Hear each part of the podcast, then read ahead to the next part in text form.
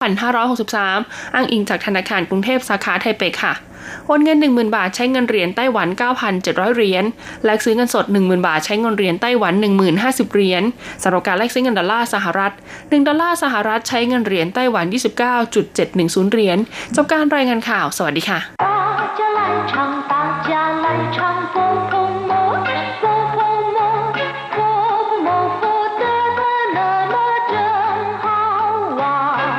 สวัสดีครับเพื่อนผู้ฟัง พบกันในบทนี้เราจะมาเรียนบทเรียนที่สามของแบบเรียนชั้นสูง เป็นคำสนทนาที่เกี่ยวกับการอาบน้ำนะครับ第三课洗澡一课文你怎么现在要洗澡刚打完球一身臭汗想冲个凉舒服些那就快去吧等你洗好了换我你也要用浴室吗 真不好意思，还是你先吧。没关系，我只是洗个头，不急，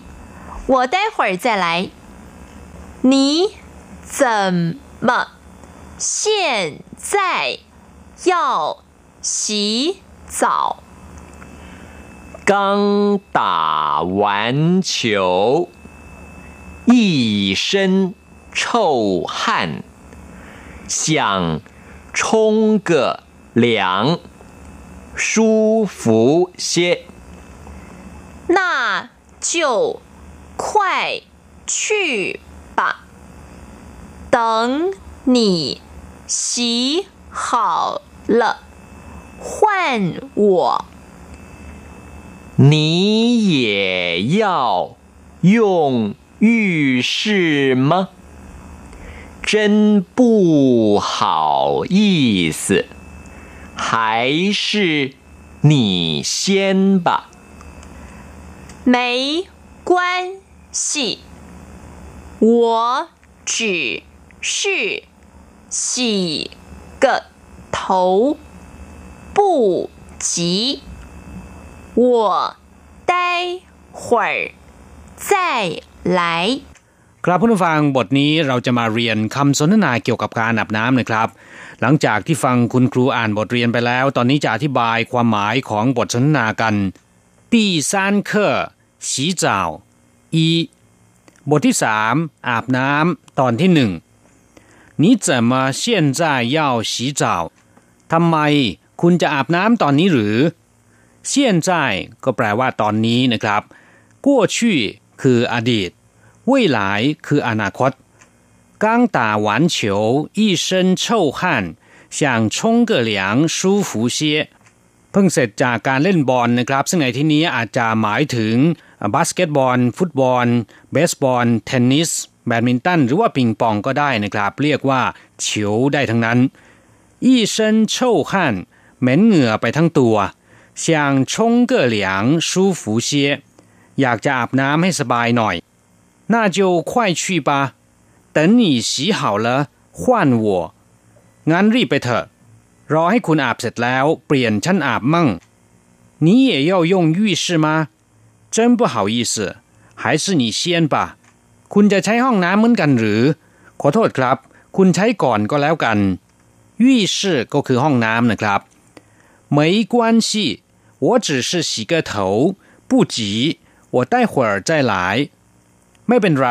ฉันเพียงแค่สระผมเท่านั้น ไม่รีบร้อน สักครู่ฉันค่อยมาใหม่ ครับหลังจากที่รู้ความหมายในบทสนทนานี้ผ่านไปแล้วนะครับ ทีนี้เราจะไปเรียนคำศัพท์ใหม่ในบทเรียนนี้เช่าแปลว่าเหม็น ตรงข้ามกับคำว่าเชียงที่แปลว่าหอมเขิงเช่าแปลว่าเหม็นมากเช่าต้น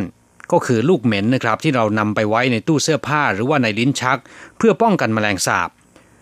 ชงเก่อเหลียง หรือชงเหลียง แปลว่าอาบน้ำนะครับคำว่าชง แปลว่าเอาน้ำมาราด เหลียงก็แปลว่า เย็นนะครับ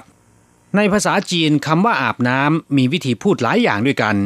นอกจากคำว่าชงเหลียงแล้วนะครับสีเจ้าก็หมายถึงอาบน้ำเช่นกัน แต่วิธีการใช้อาจจะแตกต่างกันบ้าง ชงเหลียงมักจะใช้สำหรับการอาบน้ำในช่วงฤดูร้อนนะครับ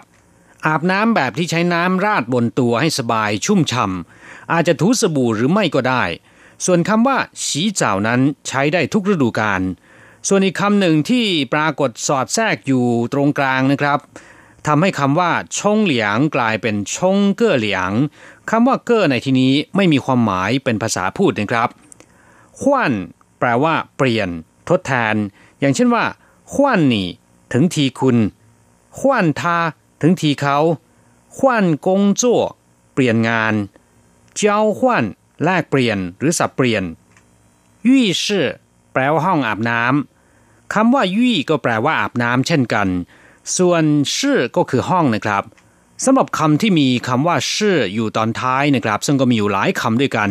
ที่เพื่อนผู้ฟังควรจะเรียนรู้ไว้นะครับ อย่างเช่นว่าชิงชื่อแปลว่าห้องนอนชิวฉีชื่อห้องพักผ่อน กงจั่วชื่อห้องทำงาน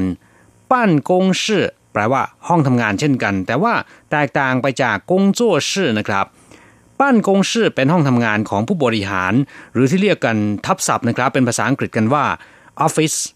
แต่กงจั่วชื่อเป็นห้องทำงานกันจริงๆใต้หวแปลว่า รอประเดี๋ยว รอแป๊บหนึ่ง สักครู่หรือว่ารอหน่อย คำที่มีความหมายในทำนองเดียวกันนี้นะครับ แต่ว่าออกเสียงเป็นคนละอย่างก็ได้แก่等一下等一会儿稍待เป็นต้น ซึ่งก็มีความหมายอย่างเดียวกันนะครับ แปลว่ารอประเดี๋ยว รอแป๊บหนึ่ง สักครู่ หรือว่ารอนิดหนึ่งหลังจากที่ทราบความหมายของศัพท์ใหม่ในบทเรียนนี้ผ่านไปแล้วนะครับ ต่อไปเรามาทำแบบฝึกหัดกัน句型一一身一身二 等好了等好了三还是吧还是吧ยี่เชินก็แปลว่าทั้งตัวเมื่อเราเติมคำอื่นเข้าไปนะครับในประโยคนี้ อย่างเช่นว่าอี้เชินซวนโชก็จะได้ความหมายว่าเหม็นเปรี้ยวไปทั้งตัวเติ่งห่าวละรอให้เสร็จก่อน อย่างเช่นว่าเต๋นหนี่ย่งเข่าละรอคุณใช้เรียบร้อย หรือว่ารอคุณใช้เสร็จก่อนหายชื่อปะคำคำนี้ลำพังตัวมันเองนะครับ ก็ไม่มีความหมายแต่อย่างใด แต่เมื่อเติมวลีใหม่เข้าไปนะครับ อย่างเช่นว่าเติมคำว่าหนี่เชียนชคุณทานก่อน ก็จะกลายเป็นหายชื่อหนี่เซียนชปะคุณทานก่อนเถิด หรือคุณทานก่อนก็แล้วกัน ครับผู้ฟังช่วงสุดท้ายเรามาฟังคุณครูอ่านบทเรียนอีกหนึ่งรอบนะครับ你怎么现在要洗澡刚打完球一身臭汗想冲个凉舒服些那就快去吧等你洗好了换我你也要用浴室吗？真不好意思，还是你先吧。没关系，我只是洗个头，不急，我待会儿再来。 你怎么现在要洗澡？刚打完球，一身臭汗。想冲个凉，舒服些。那就快去吧。等你洗好了，换我。你也要用浴室吗？真不好意思，还是你先吧。没关系，我只是洗个头，不急。我待会儿再来。เราจะกลับมาพบกันใหม่ในบทเรียนถัดไป สวัสดีครับ